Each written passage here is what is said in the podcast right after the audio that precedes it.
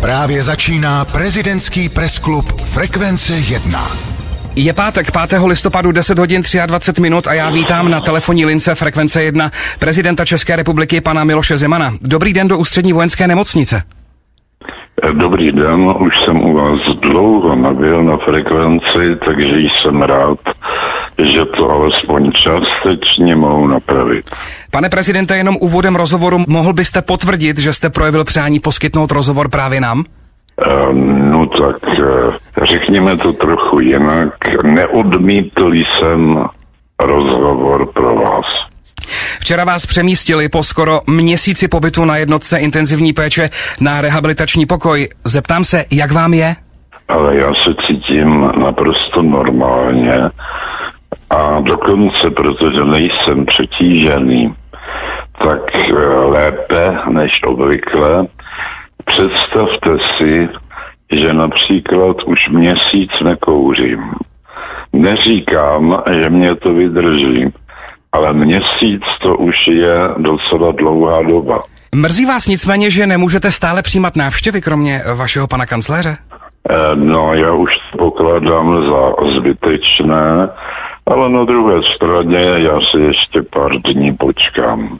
Nebudu chodit kolem horké kaše, Česko má měsíc po volbách. V době, kdy končili, jste musel do nemocnice. Měl jste v nějakou chvíli možnost si v hlavě ty výsledky voleb zanalizovat? Samozřejmě, že ano.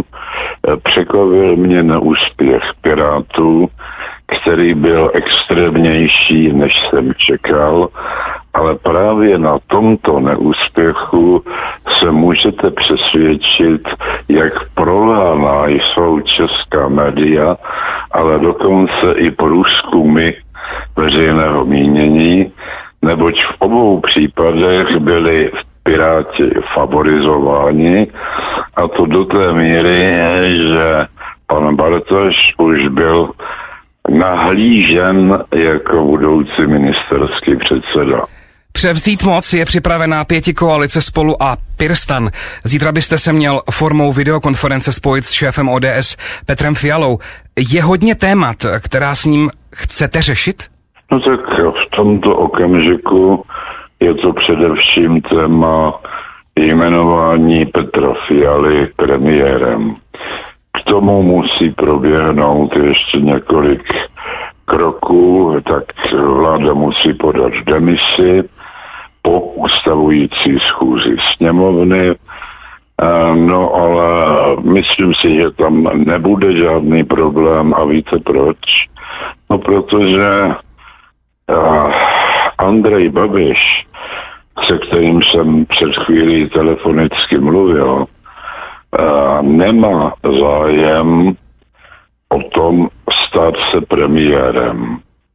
Důvod je celkem prostý, že s ním nikdo nechce jednat. Pět stran v jedné vládě. Je to pro Česko v této složité době risk podle vás? No tak zaprvé de facto máme v parlamentu devět stran. Některá je ad hoc vládní, některá je ad hoc opoziční a má to určitou dynamiku, ale ano, risk to samozřejmě je. Budete si důkladně číst programové prohlášení, nebo už jste tak učinil, protože Česká televize některé úryvky zveřejnila? No tak já jsem si především prostudoval programy všech politických stran. Některé se mi líbí více, některé méně.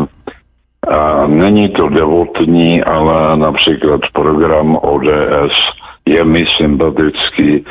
A víte, co jsem považoval za nejhorší program? Nevím. No, program strany zelených.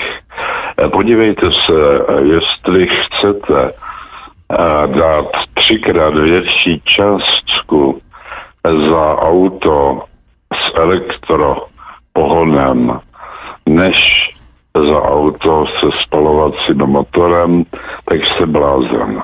Premiér Andrej Babiš říká, že by bylo dobré, aby nová vláda převzala moc rychle, mimo jiné kvůli narůstajícím případům covidu nebo energetické krizi. Je třeba podle vás spěchat? No tak zaprvé nevím, co by nová vláda měla co společného s narůstajícím počtem případů covidu, ale obecně souhlasím a já ze své strany udělám vše proto, aby tato vláda vznikla co nejrychleji. Samozřejmě některé oficiality bude asi zapotřebí omezit. Například tuto vládu jmenují v Lánech a nikoli na hradě. No ale to existenci a legitimitě vlády nijak nevadí. Pane prezidente, určitě se k vám dostala informace o případné aktivaci článku 66.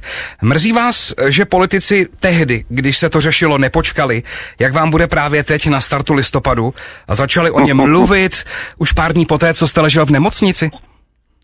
Já si myslím, že pánové Fischerové a další jsou nyní hluboce zklamáni stavem, ve kterém se nacházím.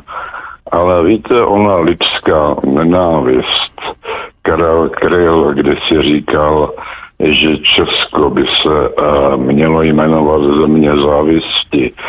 A lidská nenávist je téměř nekonečná, alespoň u některých osob, tak například veřejně prohlásil katolický kněz Páter Halík, Tomáš Halík, že bych neměl žít, že by bylo lépe, kdybych nežil. Inu typický katolický kněz. Možná uh, reakce na další otázku bude podobná. Co jste říkal na reakce některých politiků na zprávu UVN o tom, že nejste schopný vykonávat žádnou práci a že spochybňovali mimo jiné váš podpis na svolání nové sněmovny?